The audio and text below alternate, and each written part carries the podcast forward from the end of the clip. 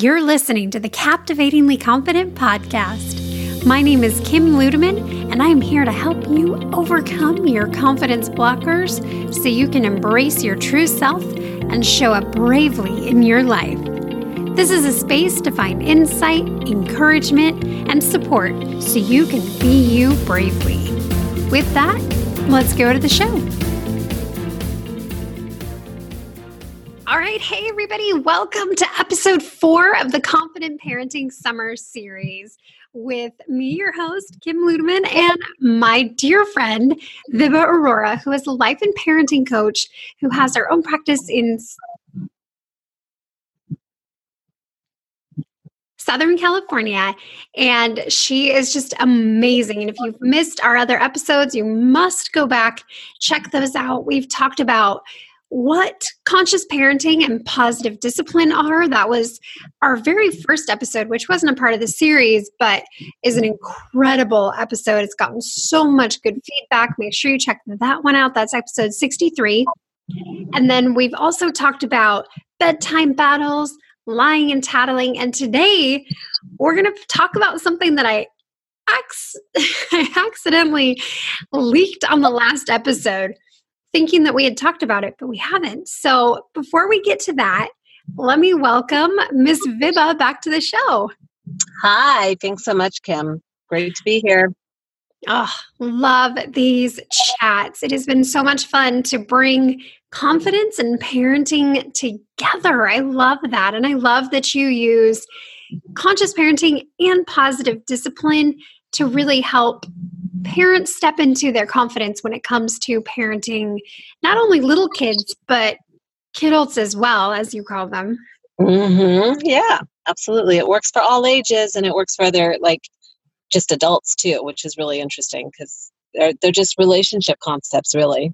Yeah it's so true. So tell us a little quick bio about yourself in case this is somebody's first episode and they don't know who you are, which I don't know how that's possible, but for those living under a rock, who are you?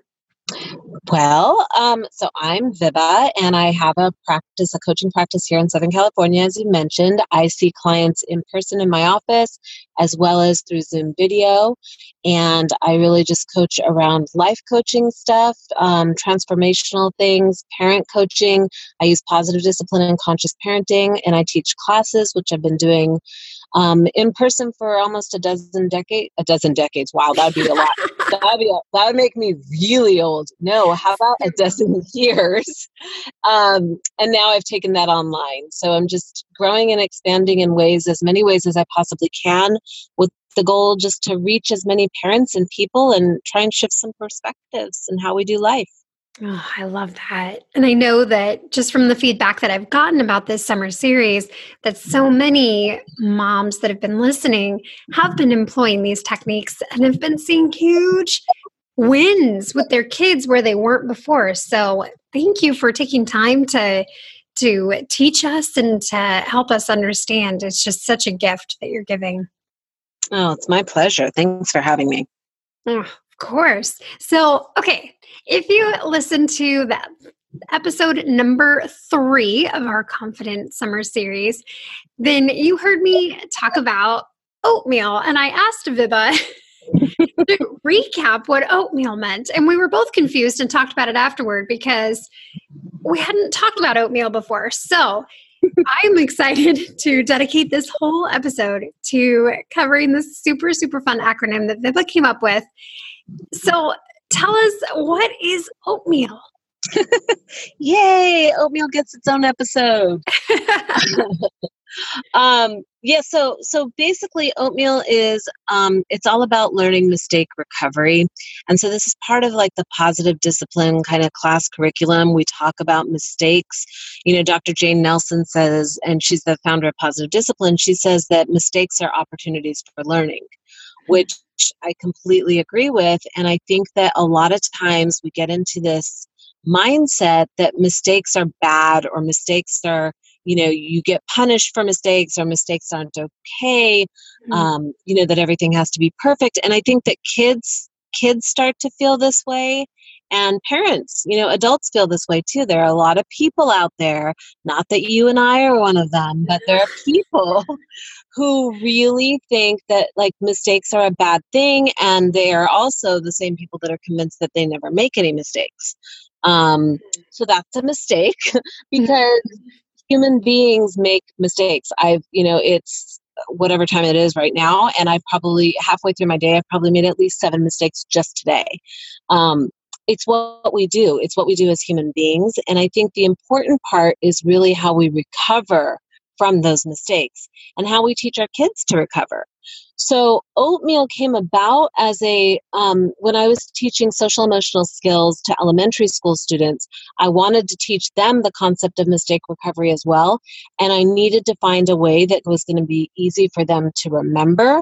So the acronym oatmeal came along and we'll break that down in just a second and then i started using it with parents too because it's just really simple and easy to remember um, so that's kind of backstory on where oatmeal came from. I love that.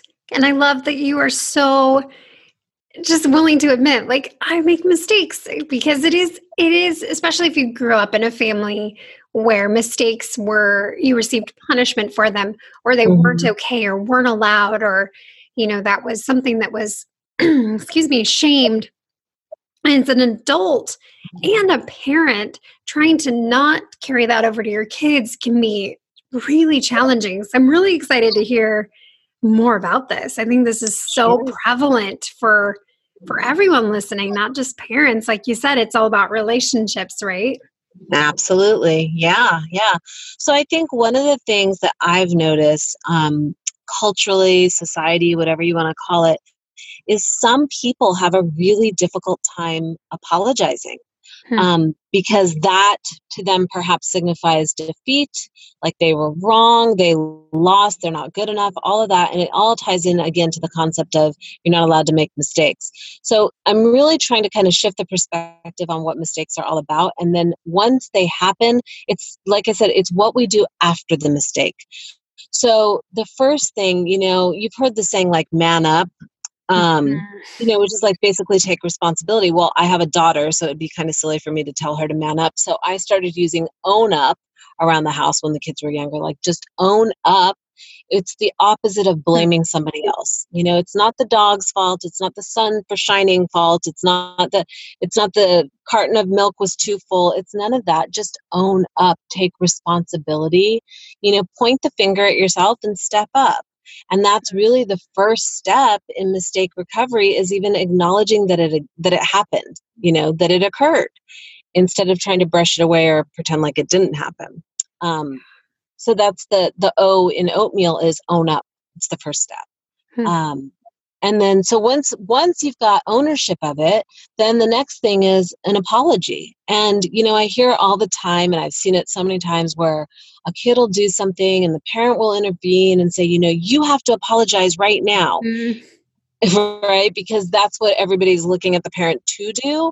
And then you end up with a kid who like shuffles over and is like sorry you know like or it's this like sorry not sorry or well I'm sorry, but you did. You know, it's always like this. It's not a true apology because I don't think that our kids, and quite frankly, I don't think a lot of us know what an apology really is. Mm-hmm. Um, it's not just saying I'm sorry out of your mouth. Like that's pretty easy to do. But an actual, sincere, true apology comes from your heart, not from your mouth.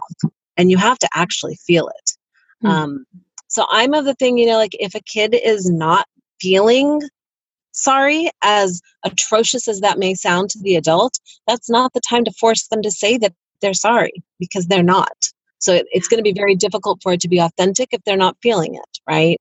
Mm-hmm. And um, so we can talk about other language that they can use instead of that. But for now, if we assume that there is a feeling of regret or apology, then the A in oatmeal is apologize, a heartfelt, sincere apology.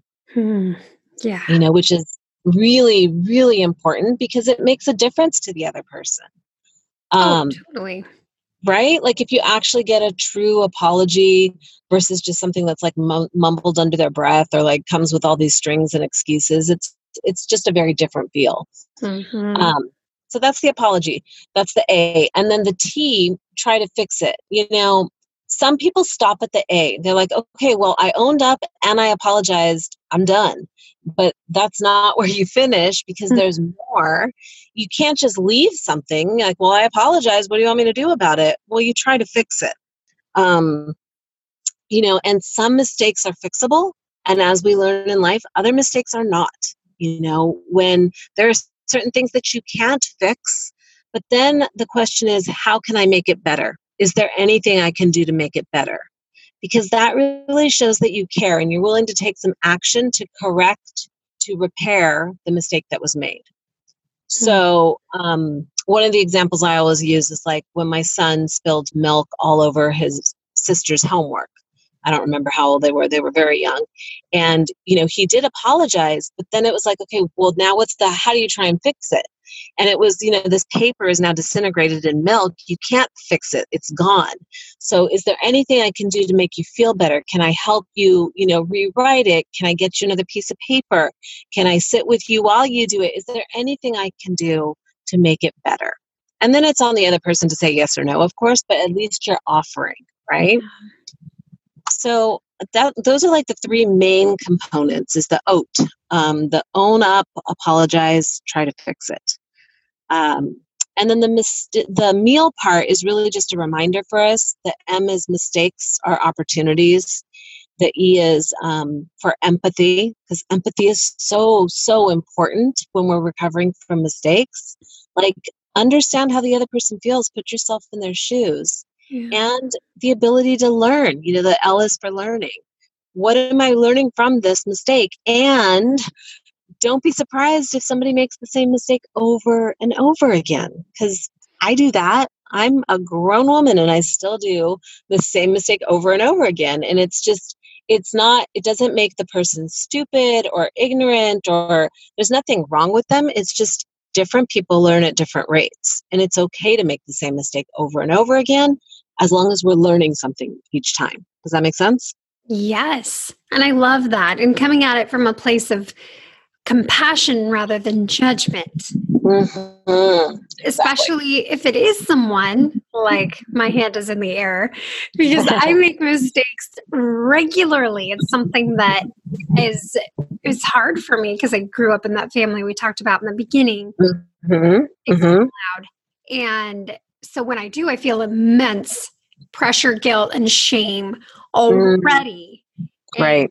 I often assume that other people are feeling that way toward me as well. And so by looking at oatmeal and being able to practice that empathy, but also the compassion, can you right. speak a little bit more about how compassion plays into this, especially Absolutely. for yeah, for yeah, people like like all of us, we all need more compassion. That's not something that everyone's like, I'm tapped out. I'm good. Thanks. I don't need right. yours. I'll take your right. guilt and shaming though. Can I get some more of that? Like, that's right. not happening.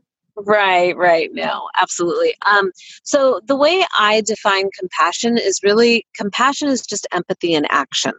Mm-hmm. So it's you take the base foundational emotional skill of empathy, which is the ability to put yourself in somebody else's shoes.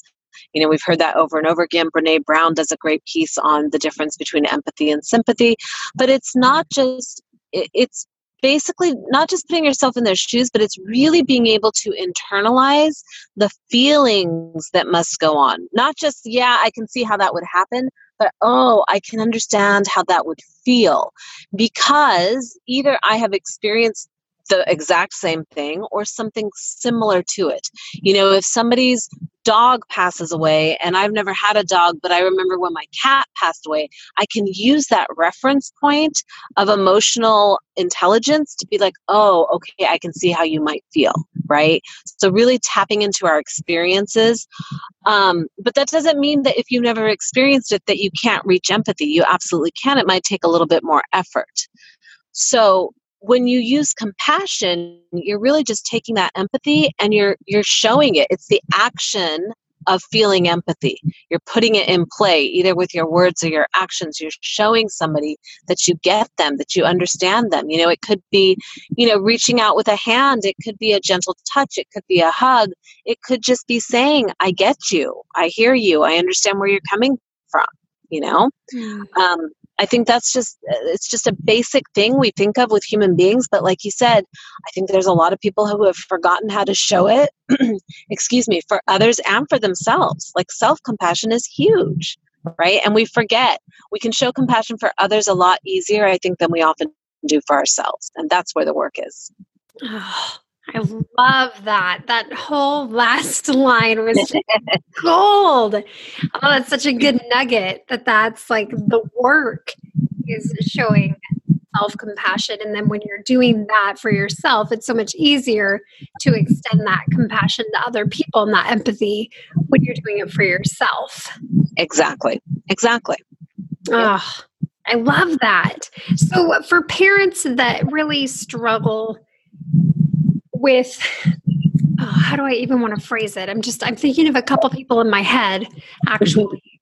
and for ones that just like just really struggle to really practice that empathy and compassion, do you have any like tips or suggestions for how they can start to do that for themselves and for their kids? I think um I think the easier question is how do we teach our kids, you know, and then you can apply that to yourself too. It's a the language is a little different, but I mm-hmm. think the easiest way for me to explain it is when, you know, and I always go back to like the sandbox um, example of like your kid has just thrown sand in another kid's eye, right? Because mm-hmm. somehow this always happens, and um, we expect our kids to be like, you know, how could you possibly do that? What were you thinking? And we go into the shame, the blame, the punishment, and all that. Mm-hmm. But if you look at this as a mistake, that the child made. Remember, I mean, impulse control is pretty low. The frontal cortex of the brain, I'm going to geek out for a second, um, it's not even fully developed until 25, 30 years old. And yet we expect kids to have like this perfect impulse control and never let the emotions, quote unquote, get the best of them. We can't do that as adults, and we expect the five year old to do it. That's just not even fair. Mm-hmm. So, having said that, if the five year old has made the mistake of throwing sand in the other kid's eyes, I don't mean like, oh, I don't know what happened to my hand. Suddenly, you know, it got possessed and it threw sand. No, clearly they did it, but it was a mistake. Then we can approach it, okay, is what can we learn from this? And if I'm trying to teach my child empathy, something I might say in that situation is, you know, how do you think that Bobby felt when you threw sand in his eyes? Right? It's not about what did you do wrong. Mm. It's how do you think the other person felt? What do you think that must have been like for them? So you're really encouraging to take, you're encouraging the ch- your child to take the perspective of somebody else in an emotional way. And that's what empathy is, right? And with enough practice, you can start, that kind of starts to become, it gets easier. The more practice you do, the better you get at it. Empathy is a skill that can be built, it's a muscle, but it requires the practice. And that's how we as parents, I think, can kind of help with that is just ask the curiosity question. Well, how do you think he felt? What do you think that was like for him? What do you think it was like to have sand in his eyes? And really have that conversation with your kid so that they can start to tap into the empathy. Right. And then you take it the next step of, well, what do you think that they would want now? Now that they have sand in their eyes, now that it hurts, now that they've got tears and are really uncomfortable, what do you think that they like if it happened to you, what would you want now?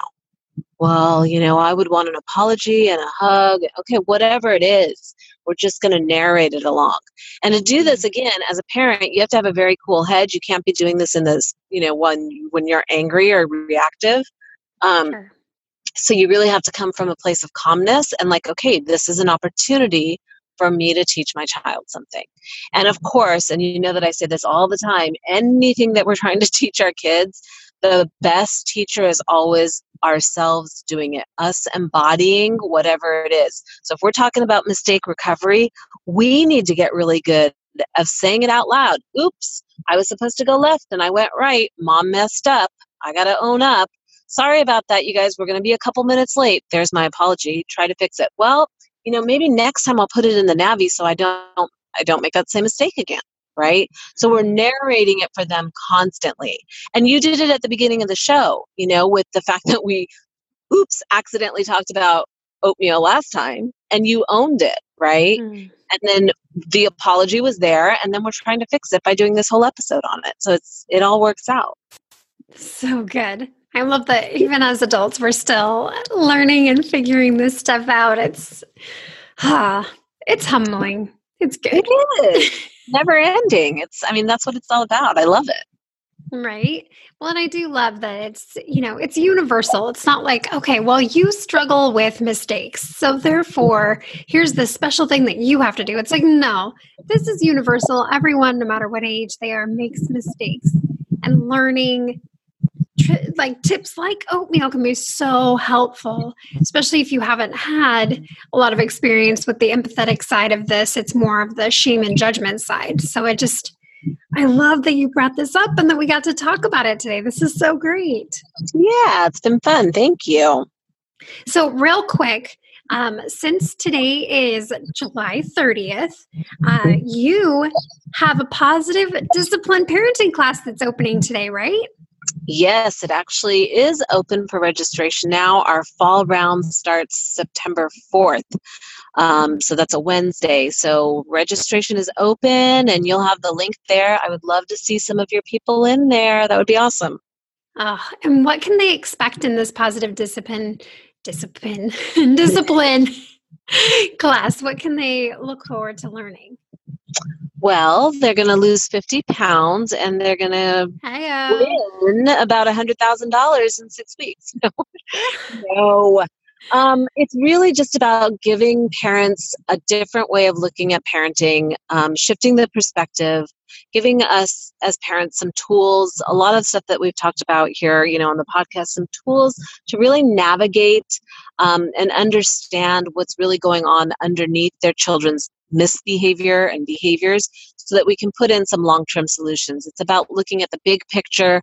Um, as Julie Lythcott Haims says, you know, we're raising adults, not children, and it's really just shifting the focus onto the long game. Beautiful.